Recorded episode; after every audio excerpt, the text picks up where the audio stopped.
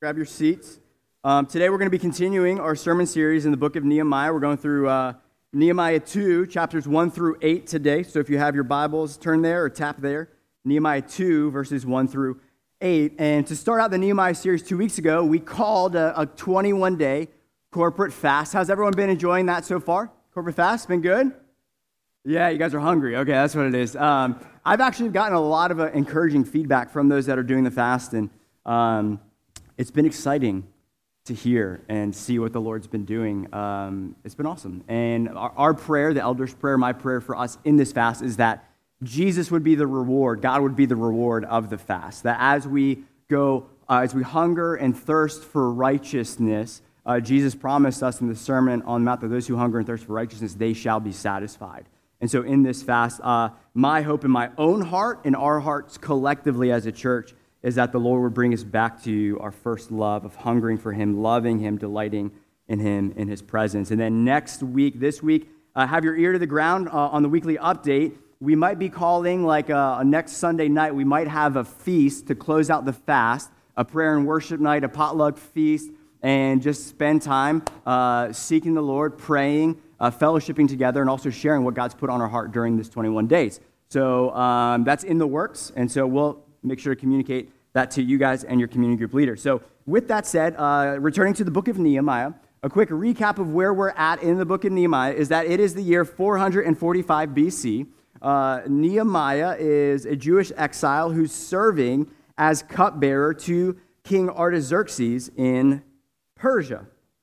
And Nehemiah has found out that Jerusalem, God's city, essentially lays in ruins. Ezra went before him and rebuilt the temple. And then a second wave came. And uh, Nehemiah, we're going to see he's going to be the third wave of exiles that go back to rebuild the city. But the walls of the city are completely destroyed. The gates have been burned down, which renders the city completely uh, defenseless. It's like having a house with no windows or doors. You're just at the, the whim of whoever wants to come in and uh, do what they want to do. And so Nehemiah finds out this news. Visitors came, his brother and some other uh, fellow uh, Israelites from Jerusalem came, gave him this news. And when he hears the news, what does he do? It's like he gets hit by lightning. He drops on the floor. He begins to weep and sob, not for three to five minutes, but for three to five months. He wept, he mourned, and he fasted. Um, he runs full sprint to God with his burden and with his grief. Quick side note Saju last week, uh, lay elder Saju preached a phenomenal sermon on Nehemiah's prayer from chapter 1. If you did not get a chance to listen to that, even though we're not doing a live stream, we upload, uh, if, you, if you're an iPhoner, we upload uh, on Apple Podcasts all of our sermons, and our sermons are found on the website. Do yourself a solid and go listen to Saju's uh, sermon last week. It was a beaut. It was amazing. All right. And um, Nehemiah's prayer was this: was Lord, grant me favor with the king. Grant me favor in the sight of the king. That's how it ends. That uh, ends. And today we're going to see that prayer come to to be answered. The text that we're in today, Nehemiah 2, we see that the moment that Nehemiah has been waiting for and praying for has finally happened. And we get to be kind of a fly on the wall of a very tense conversation between a slave in Persia, cupbearer to the king, and King Artaxerxes. It's a, it's a dialogue, okay, between these two guys. And that's the gist of our text. And the title of my sermon, not that titles really matter at all, um, or that you care. Um, but the title of my sermon is God's Good Hand. God's Good Hand. And I receive that, receive that from verse 8 in our text. And the reality of our text is this. And the reality of the book of Nehemiah is that when you are a slave, meaning you have no rights, you're at the whim and the mercy of the king of Persia, when you're a slave in Persia and God burdens you and calls you to rebuild torn down Jerusalem without God's good hand upon your life, power and favor and protection and provision, there is zippy chance that you are leaving Persia and rebuilding anything if God's good hand is not upon you. Amen? Somebody say amen. All right. Nehemiah is not the hero of the book of Nehemiah. God is the hero. Nehemiah had a mighty God. That's why the city was rebuilt. Nehemiah had a great God. That's why the city was rebuilt. Nehemiah's heart, well, I'm getting ahead of myself. Here are three principles we're going to pull out. Here are three principles we're going to pull out from the text. And then I'm going to read the text, and then we're going to pray. In order to follow God's call on our lives, to rebuild what is broken in us and around us, we need to, one, yield to God's plan Two, rely on God's power. And three, seek God's pleasure. And I'm going to unpack what that means later on um, in the text. Explain that later. Nehemiah 2, 1 through 8. Verses will be on the screen. Let's read this, pray, and dive in. In the month of Nisan, in the 20th year of King Artaxerxes, when wine was before him, I took up the wine and I gave it to the king. And now I had not been sad in his presence. And the king said to me, Why is your face sad, seeing that you're not sick? You don't have COVID? What's going on? And this is nothing but sadness of heart. And then I was very much afraid. And I said to the king, Let the king live forever.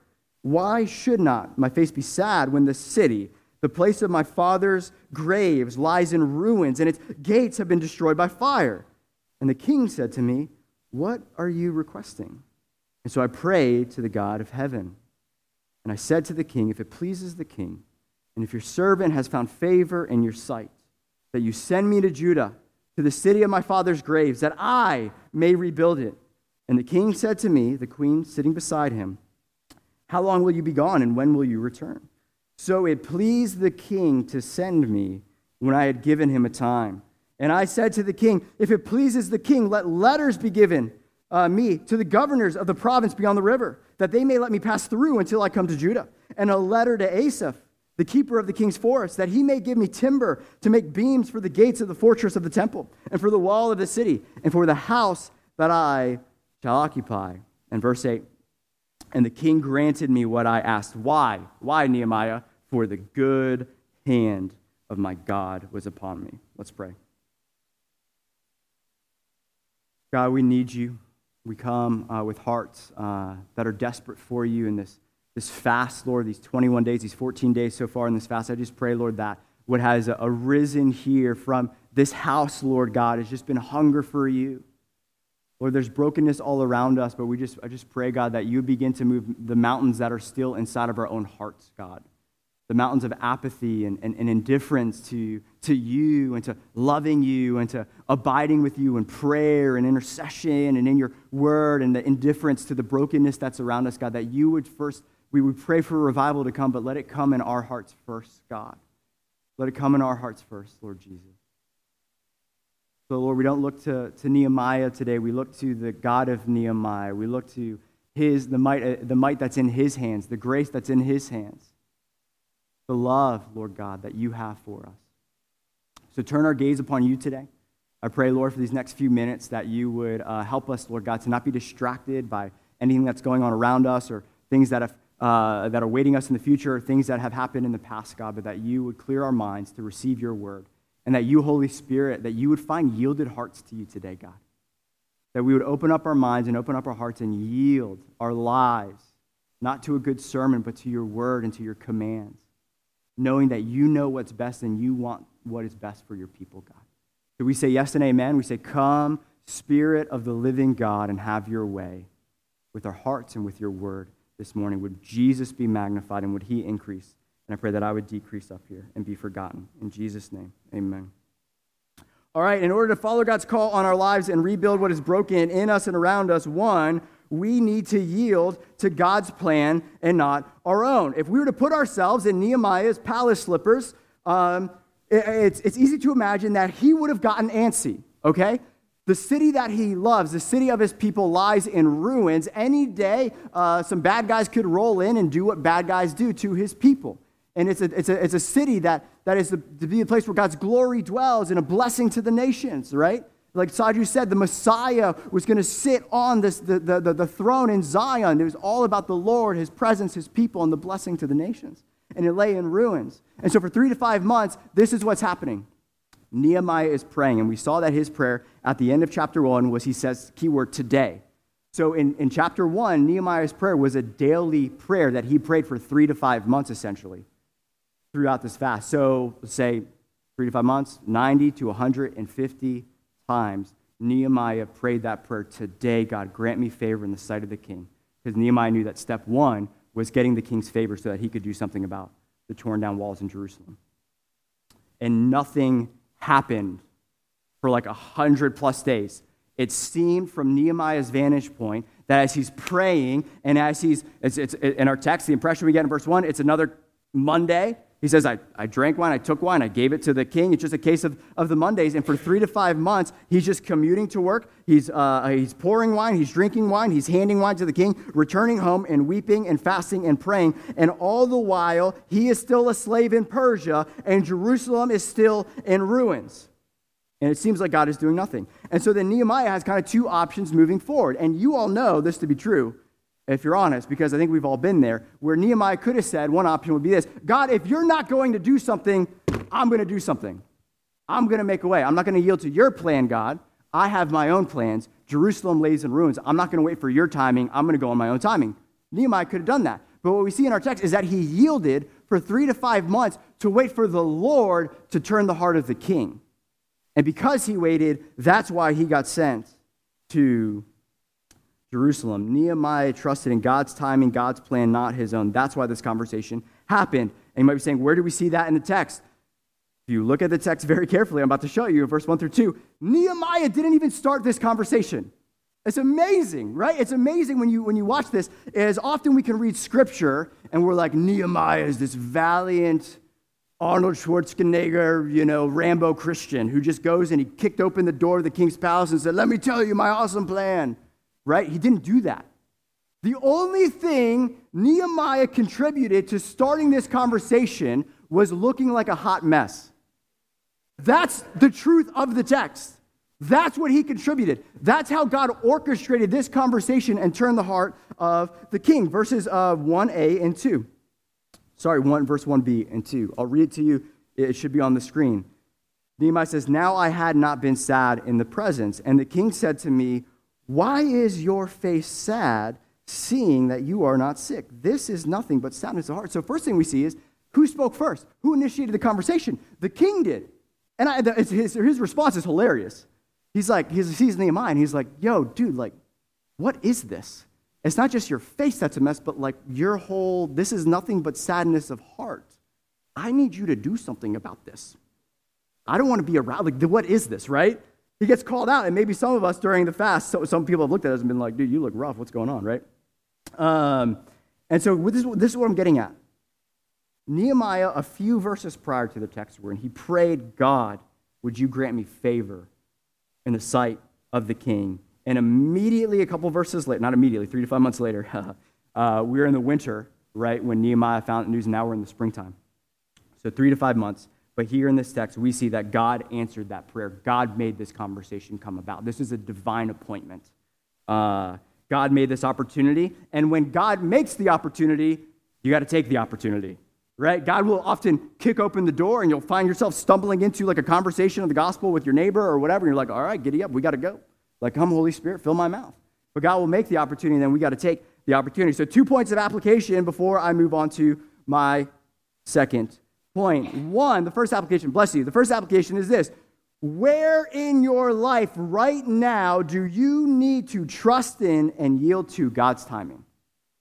Where is God telling you to slow your roll and to wait and to trust in His timing, His perfect timing?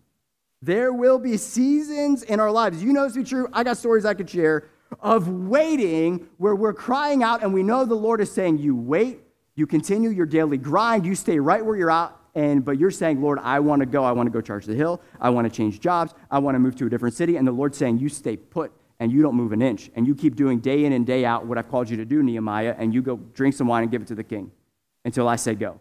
You know in your life that there are seasons where God, where God is saying, wait, wait, trust my timing. Because what we need to realize is that our God and his divine foreknowledge is a thousand years ahead of us a thousand trillion years ahead of us, a year ahead of maybe more applicable. He's a year ahead of you. He knows, he can, meaning God in his perfect timing and his divine foreknowledge can see things that you can't see. So even though right now you're like, this doesn't make any sense, Jerusalem lies in ruins, we need to act, we need to act right now, God's saying, just wait. Nehemiah, take a deep breath. It's coming. Just wait. Anyone here been boogie boarding? Where my boogie boarders at? Nobody. None of you boogie boarders. Come on. How about this? I got one. Anyone been to the beach this summer? Okay, and you did a boogie board? Where you at? Come on. Anyway, all right. So I grew up going, uh, uh, growing to the Outer Banks. Outer Banks has great waves, and I loved, uh, I loved to boogie board. And the, the thing about boogie boarding, it's all about timing when the waves are right. And if you go too far in front of the wave, you will get absolutely destroyed and maybe lose your drawers, right? And it's awful, okay? So, and if you go too far behind the wave, you miss the wave. Timing, if, in case you're wondering about boogie boarding, timing is everything, right? And as a kid, it's great playing in the waves with your father. Because your father, you're just on the board and you're ready, like, I wanna, I wanna catch some waves, right? And your dad, who's taller than you, can see like six waves back. And he wants you to have a good wave, right? And he's like, No, son. And you're like, Dad, this one looks great. What are you doing? He's like, No, no, no, whoop, we're gonna go over this one. Or this one looks amazing. Nope, nope, trust me, trust me, just wait. Just wait, just wait. And then you catch a wave and you get pitted, and it's amazing. So pitted, if you know that YouTube video. All right, sorry. Um, this is what I'm getting at. In a way, Nehemiah was in the wake, right? In, in, the waves. And he had to let, like, every day as he's praying, 120, 121, 122 waves of opportunity as he's engaging on a daily basis the king, and that conversation isn't happening. And he's trusting in God's timing. And finally, the Lord says, Here it is, my son. And he waits on God's timing. We want to be on God's timing. Amen? We want to be on his, his calendar, not our own. That takes humility, it takes surrender. That's why 21 days of fasting, it looks like a retreat. What if it's actually not a retreat? What if it's actually a, a, a, a springboard forward? Because in fasting, as we go weak and we go, we, we kind of liquidate ourselves of our own intellect and our own strength, and we say, Lord, we want to go further and further in our weakness into the soil of your omniscience and your omnipotence. That the Lord says, great, kind of like on a swing with the Father pushing you on a swing. The further back you go, the further the, the Lord can thrust you to the harvest. And that's our hope and prayer at this 21 day fast is it kind of looks like a retreat. No, we're not. We're, we're going, we're pressing in further and further back into the arms of our Father. And the further back we go, the farther He can propel us going forward. So the second point of application about yielding to God's timing is this is we need to be consistently praying for opportunities for God to use us. We need to be praying for God to make a way. We need to be praying for God to send waves of divine appointment every day in our lives. There's brokenness all around us. And it can be overwhelming to know where to start, right? To begin to to bring healing and to bring the kingdom of God and bring the hope of Jesus and the love of Christ where we're going. Like, where, where's first? Here's step number one God. This expectation of a God who's with us and a God who goes before us and a God who can make a way and to change hearts and change futures and change lives. Say, God, would you make opportunities? Would you make a way? Would you create conversations to happen at work today or with my family, so on and so forth? Would you do that, Lord God? Would you do that? And on May 7th this year, we had an evangelism training. We had uh, this team come in, Gary and uh, New Life Global Ministries. It was amazing. It was amazing. And one thing they, they taught us to do was hey, start doing this daily prayer rhythm called 10 by 10 by 10. We're at 10.02 every day, set an alarm and pray Luke 10. So for 10, at 10 o'clock, pray for 10 people that don't know Jesus for 10 minutes. And do that consistently. So create a list on your phone of neighbors, family members, friends, coworkers that don't know Jesus. Make that list. Set an alarm. Have Luke 11, uh, sorry, have Luke 10 Lord, send out laborers into the harvest. Let me be one of those laborers. And then begin to pray for your neighbors. And here's what's crazy. We, uh, we well, one, we're going to share some testimonies about our outreach we did two weeks ago. The Lord powerfully touched two people. It was amazing, absolutely mind blowing. We were out there for like 40 minutes, and two people had their, I mean, essentially their lives changed by the Lord. It was incredible. And we're going to share that next week or in two weeks um, as we do our fourth uh, Sunday outreach. But so as I've been praying that, and, and we've been praying that for those that have done the evangelism training, September 10th, mark your calendar, Saturday. If you didn't make it to the first one, come back for the September 10th. It'll be absolutely worth your time. And so here's the deal Jen and I moved in December uh, to uh, a new neighborhood, a new house, so on and so forth. And we're followers of Jesus, so we really want to love our neighbors because that's kind of like the thing we're supposed to do, right? The greatest commandment, all right? love God and love your neighbor as yourself, okay? So there's one set of neighbors that was just really, I mean, it was tough soil to have any conversation that wasn't just me and the guy talking about like the yard, you know, like classic neighbor talk, like, hey, well, uh, those weeds aren't going to survive today, you know, like, I don't know. and, uh, and so I've been praying, like we moved in December, and like literally, it, social inter- it was just really tough, okay?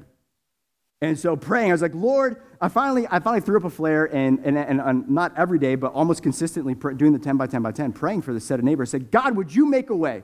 Would you make it happen? I can't figure this thing out. I'm an introvert by trade. Small talk is, is, is not my wheelhouse, if you, if you catch my drift, okay?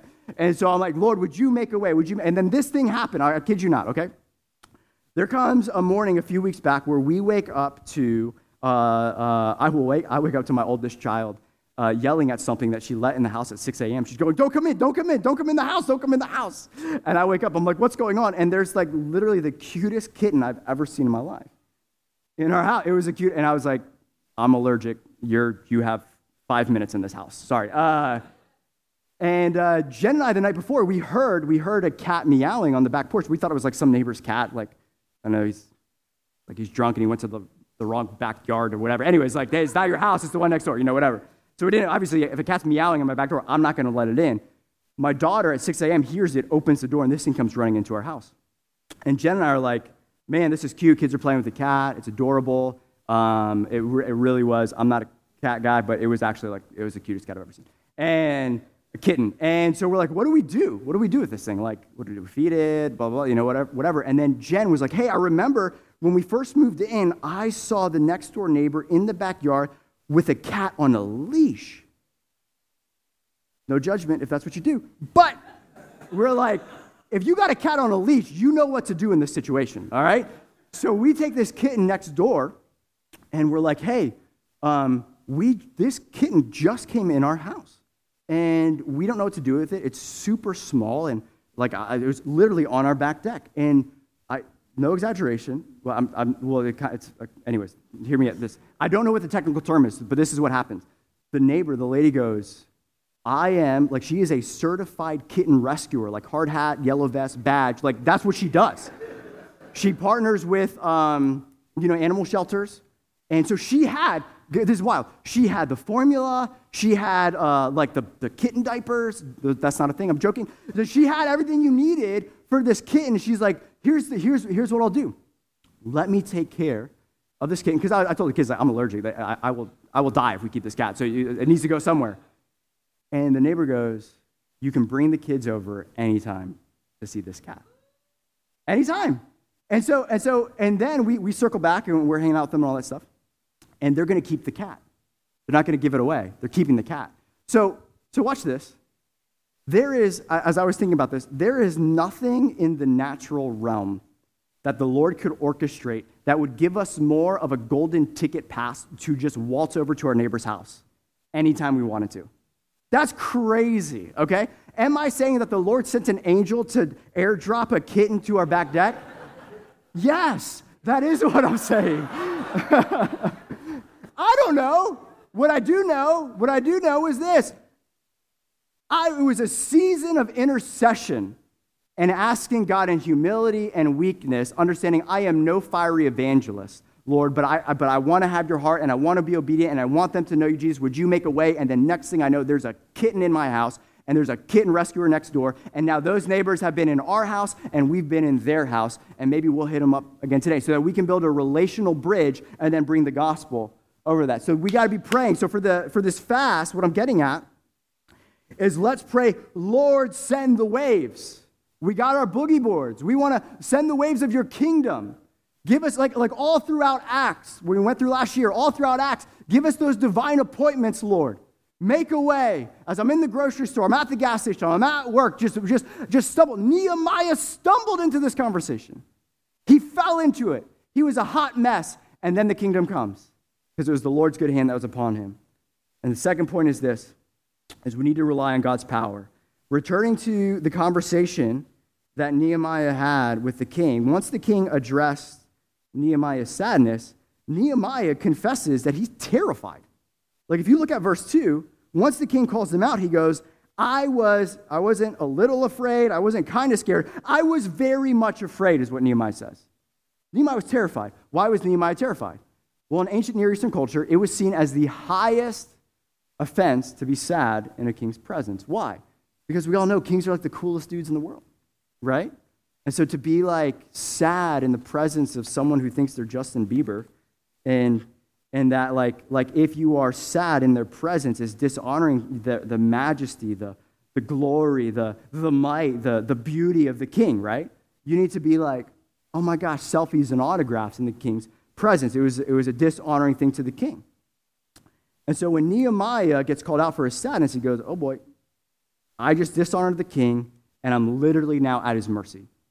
And he's got a lever by his throne. Boom, that cues the floor to disappear under Nehemiah. Scholars maintain. And then he goes into the, the dungeon with the alligators, all right? Like that's what he's waiting for, right? Gaga, cue the lever, and then he's like the cupbearer disappears, he gets a new cupbearer. And dude, you know you have power if you get to choose who you hang out with, and not only get to choose who you hang out with, but then you get to dictate, legislate how they are to act when they're in your presence. That's amazing, right? Uh, anyways, sorry. Not amazing. It's toxic. But it's, uh, all right. Verse 3 says this Nehemiah, this is his response as his knees are knocking. I said to the king, Let the king live forever. Why should not my face be sad when the city, the place of my father's graves, lies in ruins and its gates have been destroyed by fire? Nehemiah gives King Artaxerxes the classic line It's not you, it's me. My city is in ruins. Um, why would I not be sad if uh, the place of my father's grave has been destroyed by fire? And then the king says this He says, What are you requesting? You guys feel the tension here in this conversation? You have a slave whose knees are knocking, who's very much afraid because he very well, he's at the whim and the mercy of the king. He just dishonored the king. And he very well, uh, this could be his last day as cupbearer. And if Nehemiah, when the king asked him, What are you requesting? If Nehemiah wasn't very much afraid before, now he's very, very, very much afraid. And he has to choose his words wisely. He's literally at the whim of the king and risking losing his, his life. And in the rest of verse 4, what we see is that in the middle of this conversation that Nehemiah is having with King Artaxerxes, is that he phones a friend. And he says this So I prayed to the God of heaven. I prayed to the God of heaven. As Nehemiah is having a conversation with the king of Persia, he's simultaneously holding a conversation with the king of kings. This is not a dialogue, this is a trialogue. That is not an actual word, but it is a word for today, where Nehemiah is talking to a king as Nehemiah is talking to the king of kings, and the king of kings, Lord willing, is filling his mouth, empowering him with strength and courage, maybe giving him a little, hey, I'm with you, son. Go get him, Tiger. This is your moment. Hop on the boogie board. Send it. Let's go. The trialogue. This is a great way to have conversations with people, by the way. Phenomenal way to have conversations with people. Uh, I'm not going to mention, I'm going to mention a book, A Praying Life by Paul Miller. Go read it. But every counseling appointment that you're in, every conversation you're having with a non Christian, and you want to, the Lord to steer the conversation, God help is a great prayer to pray. Lord, would you fill my mouth? Would you give me wisdom? Talk to God as you're talking to other people. He's our ever present help in time of need. And what we see here is that Nehemiah's God wasn't distant and dormant. Right? Nehemiah didn't punt to his own resources and say, I have everything I need to do everything God has called me to do. No, Nehemiah's God was a God who could be invited into any situation, and that God could come and directly intervene and influence that which that which he is, oh dang it, I've lost my notes. That which he was invited to. It's too wordy. Let me, let me read it. Nehemiah's God was a God who could be invited into any situation, and that God could come and directly intervene and influence that which he was invited into. So the only reason that this conversation ended with, and the king granted my request, was because Nehemiah invited the king of kings into the conversation. You guys realize that? Every moment of our lives, we have access to the throne. Jesus made a way, he tore the veil. We're the most privileged people on the planet Earth an open line of communication with God 24 7. He, ne- he never hangs up the phone. We might hang up the phone. His ear is still at the receiving end of that line. And he can be invited into every moment of temptation and become your overcomer, every season of depression, every trial, every anxiety, every hopeless situation. We can invite the omnipotent God into that conversation to be our ever present help in time of need and expect him to do what he's promised in his word to do. If Nehemiah here punts to his own strength and, and his own wisdom, nothing happens. But Nehemiah here, he throws up a Carrie Underwood, Jesus take the wheel kind of prayer during this, uh, during this talk with the king. And if we were to ask, why were the walls of Jerusalem rebuilt? Why were the walls of Jerusalem rebuilt? Because Nehemiah was weak, not because he was strong. The reason the walls were rebuilt was because in this season, uh, because Nehemiah was afraid, not because he was Rambo. he was weak enough to understand this, that he needed the Lord's strength and not his own to do what God's called him to do. 2 Corinthians 12, 9 and 10. I'm going to kind of cherry pick these couple verses for the sake of time. But 2 Corinthians 12, 9 and 10, this is uh, the context of Paul's thorn in the flesh. A ton of debate about what Paul's thorn in the flesh is, but basically it's something where the Lord said, I'm allowing this to happen so that you stay humble and that you stay weak so that you rely on my strength. That's what it is. That's why it was given to Paul. God needed Paul weak. Let that sink in, not strong. Therefore, is what Paul says. Therefore, I will boast all the more gladly of my weaknesses. Why? So that the power of Christ may rest upon me. The impression we get is that if the Apostle Paul puffs out his chest and says, I don't need God, I don't need his strength, I don't need his help, the power of Christ won't rest upon him. Why? God opposes the proud. But he gives grace to the humble. He gives grace, the, the empowerment to do what he's called you by his Spirit to those that are willing to receive it. For when I am weak, Paul says in 2 Corinthians 12:10, this is what Paul says. For when I am weak, then I'm strong.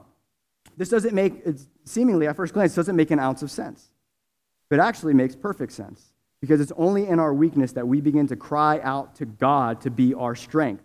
And there's an exchange that takes place. Like, like the moment of utter helplessness for you is actually the moment of, of, of greatest power in your life. Because it's finally where the Lord has your attention and you call out for help. And He says, Let's go. Let's do this thing. And so there's, there's, an exchange that takes place when we understand our weakness and our frailty, and we say, Lord, I'm tired of doing this in my own strength. I need divine omnipotence, and I'm exchanging my human frailty for divine omnipotence. So the weaker I am, and the more I cry out to God to be my strength, He'll empower me by His strength to do what He's called me to do. Last week, we were helping a couple families move. Uh, Friday, helping the Pembertons move, and then Saturday, helping the Jagways move, and there were a bunch of us there. And uh, whenever you move, you, you know, you kind of scout out the house and you're going and you're, you're assessing the things that are in that room to move, right? And you're assessing, you're looking at the box and you're saying, do I have the strength to lift this thing and bring it three down three flights of stairs and bring it into the trailer, right? And as as you do in your pride, you're like, dude, ain't nobody gonna help me like lift this thing. I got this thing all by myself. And then you lift it and it doesn't budge an inch. Because some dude's got like, you know, the dumbbell, you, you've got the weight box all the weights, the 50 pound weights in there and all that stuff. And then you have to do that awkward thing where you're like in like a side guest bedroom and you have to sit and stand by this box realizing that no matter what you do, I can't move this, but I have to wait till somebody walks in and say, hey, I couldn't lift this. Could you come and help me lift it? And then some guy who's way stronger than you goes and just goes, yeah, I don't need you. You just go over there. And then that dude picks it up, right? And then goes, here's what I'm getting at. When you humble yourself and you ask for help, that which once would not move now begins to move in your life. The thing, the box, whatever that burden, that obstacle is that you can never overcome in your own strength, that's the entire point. You can't do it without God. And the second you tap out and you say, King of kings, Christ of glory, would you come in my weakness? Yes, I should be able to lift this. Sure, I can't. I need a Savior. I need a God who's real and present in my help in time of need. Would you help me? Lift this burden, lift this yoke, walk through this season of depression, get freedom from this addiction. Would you help me? That's, that is God's love language. That's the runway for the Holy Spirit to land in your life is humility when you go low and not puff out your chest and try to be a Rambo Christian. Okay? The resources of God, the resources of God are waiting for those who won't seek their own.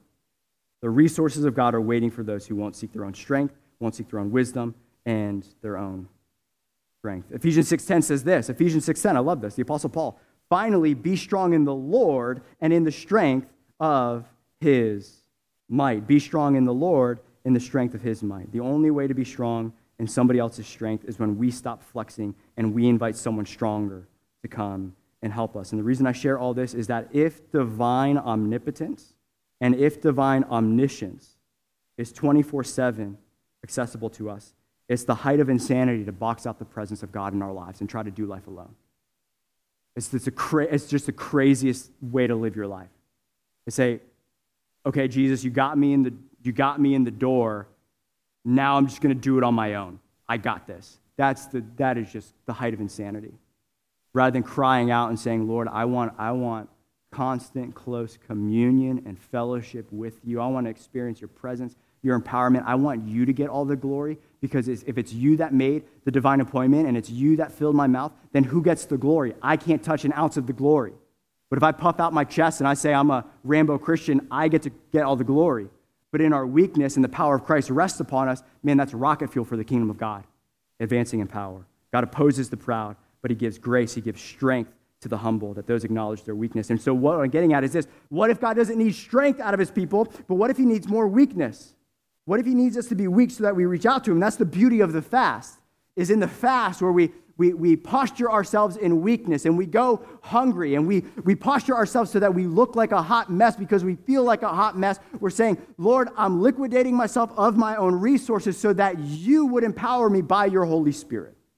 I want more of you. I want to understand how Paul was able to do what he did and say that I gave it all. I did everything. I worked harder than anyone else, but it was the Spirit of God that empowered me. It's the grace of God that empowered my ministry. And so the application is this what's not moving in your life that needs to move? And what would it look like to invite omnipotence into that trial, into that temptation, into that future decision? And Jesus invites this is the heart of Christ.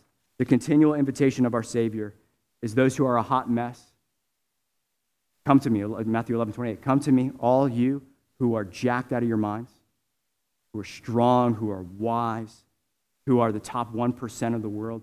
You come to me. No, no, that's not what Jesus says. Jesus says, Come to me, you heavy laden and burdened, those who are shaking underneath the squat rack of the burden of being, the burden of life. And Jesus says, You come to me, a hot mess, and I will give you rest. I'll help you carry the cross that I've called you to carry. You can't carry the cross I've called you to carry alone. That's not how that works. You need the empowerment of God, the Holy Spirit. So, returning to our text, um, it wasn't Nehemiah's biceps that rebuilt the walls, it was God's biceps. It was God's power, God's strength, God's might that moved the insurmountable, insurmountable, insurmountable obstacle of King Artaxerxes' favor. It was God who turned the heart of the king and, and set the rebuilding of Jerusalem in motion. Last point is this we need to live our lives to make it our aim to please God, to seek out God's approval, his favor, his pleasure. Three times in our text, uh, Nehemiah, talking to King Artaxerxes, says, If it pleases the king, talking to King Artaxerxes, if it pleases the king, this is what I would like to do. If it pleases the king, this is what I would like to do. And then the text says, It pleased the king. It pleased the king. But then what Nehemiah makes crystal clear in verse 8 is that the only reason it pleased the king was because it first pleased the king of kings. That Nehemiah's plan, Nehemiah's desires of his heart to rebuild Jerusalem, it pleased God. God's good hand was upon him. And that's why this happened. Verse 8 And the king granted me what I asked. It pleased the king. Why? For the good hand of my God was upon me. Good hand of my God, meaning God was pleased with Nehemiah. With Nehemiah's heart, Nehemiah's heartbeat was aligned with God's heartbeat. Nehemiah's burden was aligned with God's burden for God's city and his people and God's glory. And when God was looking down upon Nehemiah, he was grinning ear to ear. God's good hand upon Nehemiah was his, his delight, his approval over the choices that Nehemiah was making. Why? Because Nehemiah's heart was fully aligned with God's heart. And if we were to What's interesting is that Nehemiah is in the presence of two kings in chapter 1 and chapter 2. In chapter 1, he's in the presence of the King of Kings and he's praying. And he presents requests to that king. And then he's in the presence of King Artaxerxes. And then he presents requests to that king. And we need to ask ourselves and go back and, and look at what Nehemiah requested. When the king asked Nehemiah, What do you want? What do you want? What's the one thing you want, Nehemiah? What are you asking for? What does Nehemiah say? What does he ask for? When he's talking to the king of kings, when he's talking to the king of Artaxerxes, he doesn't ask God or King Artaxerxes for a break, although there are seasons where you need to Sabbath and you need to rest. Amen, for the glory of God. But Nehemiah in our text doesn't say, man, King Artaxerxes, it's been a, I'm mourning. It's been a really tough season. I would like a six month all expense trip paid, you know, vacation to the Mediterranean basin and tour all the sites of the city, all that stuff. Nehemiah doesn't ask for rest, he asks for work. Never once does Nehemiah pray that God would rebuild the walls. He doesn't. He said, God said, he, he throws up in Isaiah 6. The Lord saying, Who shall go? Whom will I send to Jerusalem to rebuild the walls? And Nehemiah goes, raises his hand and says, Lord, send me. Let me be the one. Don't rob me of this opportunity to serve you and to rebuild the walls. So let me, Nehemiah doesn't pray for God to rebuild the walls. He prays that God would give him the favor and the grace inside of the king so that God could use him, could work through him to rebuild the walls. Nehemiah doesn't ask for a break, he asks for an opportunity to build, to do something glorious. And this is the, the beautiful hope of what Jesus invites us to is he's inviting us to rebuild brokenness around us. He's inviting us to go on an adventure, to get off the sidelines, to get off the bench, to get out of our comfort, and to go to situations that are really dark and shine the light and the hope of Jesus and watch the true, the living, the present God radically change people's lives. That's what he's inviting us to do, to use us. And this is when Nehemiah is asked, this is what he says, and I'm slowly wrapping up here. Verse 5. And I said to the king, Look at what Nehemiah, look at what just flows out of Nehemiah's mouth. If it pleases the king, and if your servant has found favor in your sight, that you send me to Judah, send me to Judah, send me, send me to Judah, not somebody else out into the harvest, send me into the harvest. I want to rebuild it. And the king said to me, the queen sitting beside him, How long will you be gone, and when will you return? So it pleased the king to send me when I had given him a time.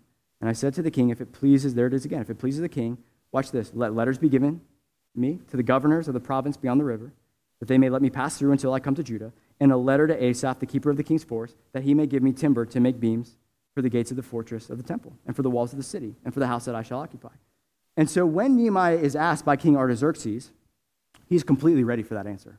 What are you requesting? He says, one, send me. Let me be the guy who goes and does this. Two, he says, give me a letter with your seal on it for the province beyond the river so that I have a VIP pass to show anyone who's going to try to stop the work that you are commissioning me to do and saying, I can go wherever I want and do whatever I want. And if you got an issue, take it up with the king over in Persia. So he gets a VIP pass. And then he asks the king, and I need your Home Depot credit card. All right? Saying, I need some tools. I need some new saws, you know, I need a house while I'm over there, some timber, all that stuff. Give me your credit card. And we go, and the king gives it to him. The king gives it all. And what I'm getting out is this is we, we, we should commend Nehemiah for, for being prepared. The Lord made the opportunity, he's prepared for the opportunity, right? His discipline, he, he had it uh, crafted out. Obviously, he probably talked more with his brother, what the needs were over there. He schemed it out, and he was ready to give an answer. Like, he, uh, like, oh, you, like, PowerPoint presentation. I'm glad you're asking. I'm so unprepared. Like, let me give you the bullet point list of what I need. But what if, too, it's not just his discipline, but what if it was his delight that brought this about, this obsession it's about? Nehemiah was poked in a way, and then a volcano erupted out of everything he would need to rebuild, to do what God has called him to do. Like the impression you get Christmas is around the corner, right? And everyone's got their favorite Christmas movies. And A Christmas Story, I got to be honest, is one of my favorite Christmas movies. Raise your hand. A Christmas Story up there for you? Yeah. Amazing movie. If you haven't seen it, it's, it's a classic. And it's about this kid who just wants a Red Ryder BB gun. Right? That's like the whole narrative. The narrative arc is he wants this gift. And there's a time where he's at a, a, eating a meal with his dad, and I think his dad asks him, Son, what do you want for Christmas? And then out of nowhere, boom, he just talks in three times speed, and he gives all the, the length, the height, the width, the depth of the Red Ryder BB gun, and that's what he wants. And, right? Like, just, this is all I want, right?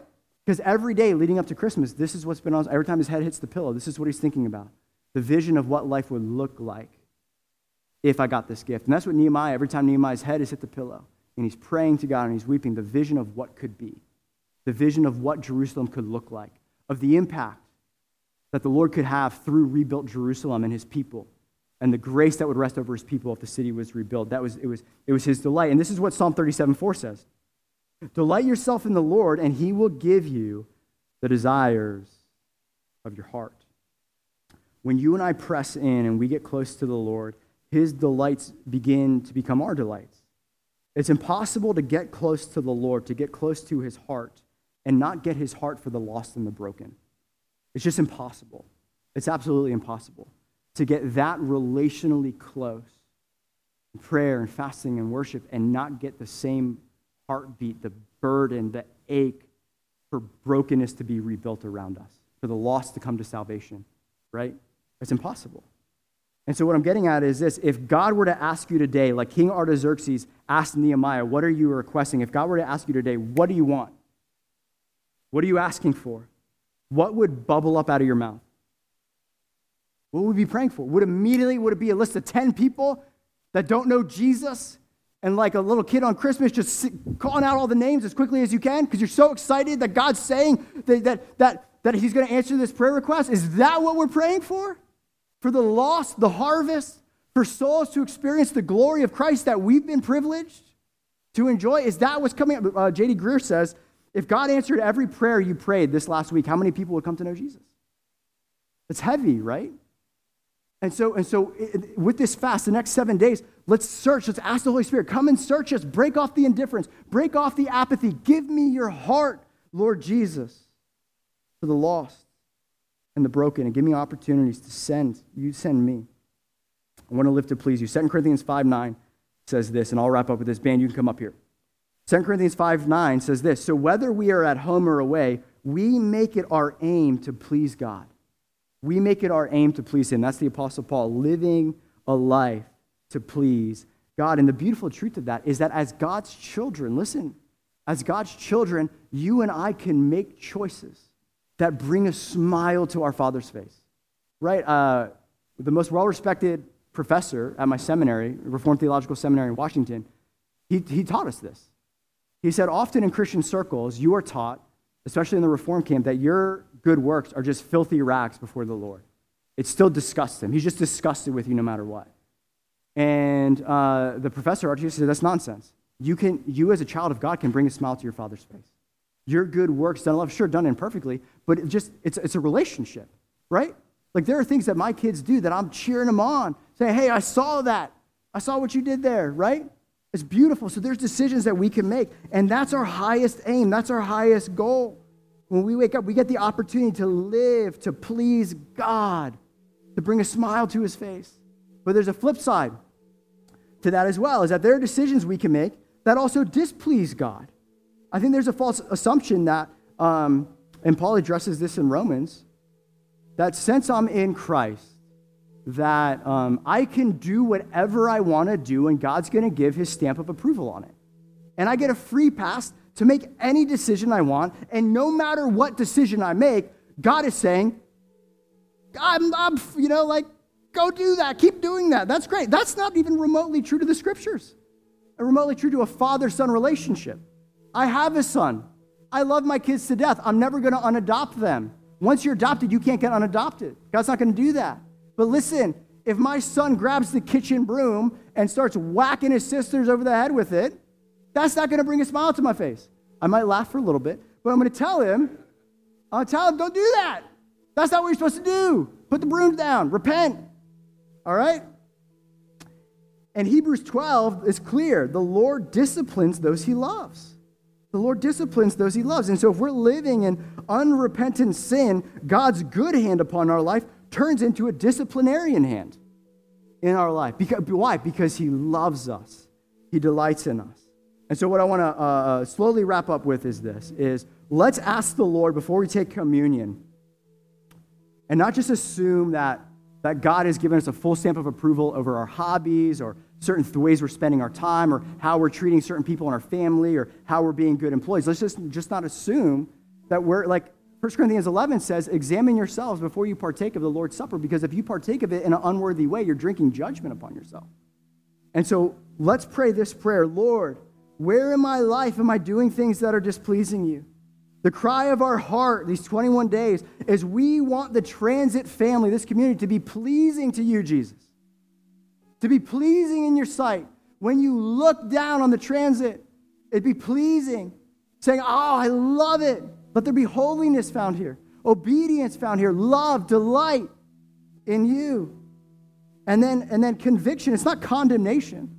It's not, it's conviction. If you're on a road trip and your GPS you make a wrong turn and the GPS says nothing and says keep going that way, that's actually unloving in the GPS to do. You want that GPS to say you're going the wrong way, turn around so you can get at your intended destination. destination. So, conviction of the Holy Spirit is one of the greatest gifts that God can give us. So, ask Him now for that. Prepare your hearts for, to take of the Lord's Supper. I did this last night, and the Lord brought two things immediately to mind. I did it last night. Where in my life Am I doing things, Lord, that you're not pleased with? I want it to make my aim. That is my chief end, is to love you, God, to live to bring glory to your name, to please you. Let me pray for us.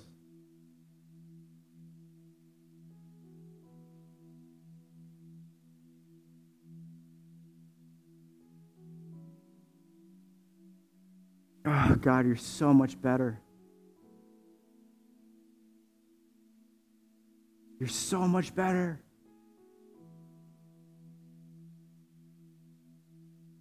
Cry out to Him today. He's so much better. His ways are better. His thoughts are better. The life, his plan is better. His strength is better. You're so much better, God, than anything that this world could tempt us with, God. And you're such a loving God. You don't condemn your kids, you convict us. It's a world of difference. Condemnation is saying, I want you to just sit where you're at. Conviction is saying, come to where I am. Conviction is saying, where you're at leads to death and destruction, and I love you. Repent, turn to me. I know what's best. I can see things you can't see. Oh, let repentance come, God, as an offering to you, a pleasing aroma today from our hearts. Would you come, Holy Spirit? Would you reveal areas we're blind to, God, like you did to me last night? Areas we're completely blind to you. Just put your, your gentle impression upon us, God. And would that sacrifice happen today? Would there be conversations scattered throughout this room with the real present God where you're ministering your love and your kindness to us and encouraging us to walk in holiness and repentance? And that's the beauty, God. You, your hands, your good hands, are full of mercies that are new every morning. And there is not a second we breathe that we do not need your mercy. And so we can come to you afresh just as we are in our weakness, in our heavy ladenness, in our sin, to the God of all grace, who, Ephesians 1, lavishes his grace upon us. You are not cheap and miserly. With your grace, you lavish your kindness upon us. And so, Lord, we clear our hearts. We say, Lord, we want to have clean hands before you and clear minds and clear hearts before you, especially before we celebrate your supper, Lord God. And I pray, Lord, the next seven days of this fast, oh, would you come, Holy Spirit? Would you turn our hearts again to you, God? Purge us from idols, purge me from idols, God. And return to us hunger, return to us the love that we had at first. Lift up our chins to see your beauty and your worth and your majesty, that you are better, God. You are better. Thank you, Lord. Pray this in your name. Amen. Well, 1 John 4, 9 through 11, I'll read this to, sh- to start off communion. Is the beauty of the gospel is this is that the only reason we can live our lives to delight in the Lord and therefore glorify him is because God, our God, is a God who first delighted in us. 1 John 4, 9 through 11 says this In this, the love of God was made known, was made manifest among us, that God sent his only Son into the world. So that why? Why would God do that? So that we might have life, everlasting life, abundant life through him. In this is love. Not that we have loved God, but that he loved us. And he loved us so much. He sent his son to be the atoning sacrifice for our sins, for our wickedness. And he laid it upon Jesus so that we could experience his love and not his judgment. And beloved, if God has loved us so much, we also ought to love one another. This meal is God's love for you, commemorates his great love, the sacrifice, the cost that was paid to purchase you out of your sin, to purchase you out of the hand of the devil. It was all the blood of Christ, the body broken for you on the cross. It was the ransom price. This was the price, the highest price that could be paid for your life was given so that God could bring you home. That's how much you're loved. That's how much God delights in you. And the greatest privilege of our lives is to return in delight and adoration and love to a God who first loved us. So let's celebrate the Lord and his love for us this morning. This represents the body of Christ, broken for you, for me.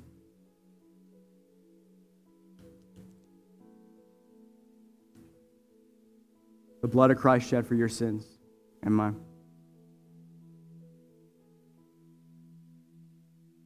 Amen.